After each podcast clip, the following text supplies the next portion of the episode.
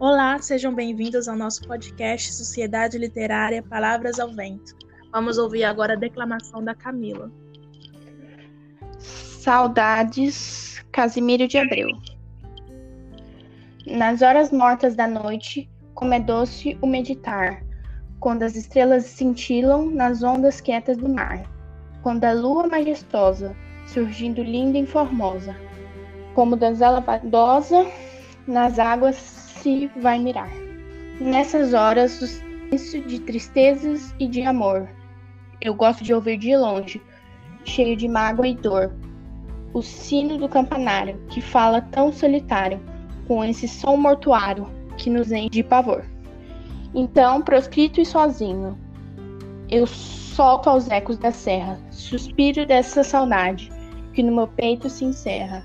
Esses prantos amargores são prantos cheios de dores.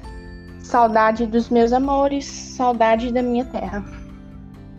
Obrigada pela participação. Continue ouvindo nossos podcasts. Até o próximo.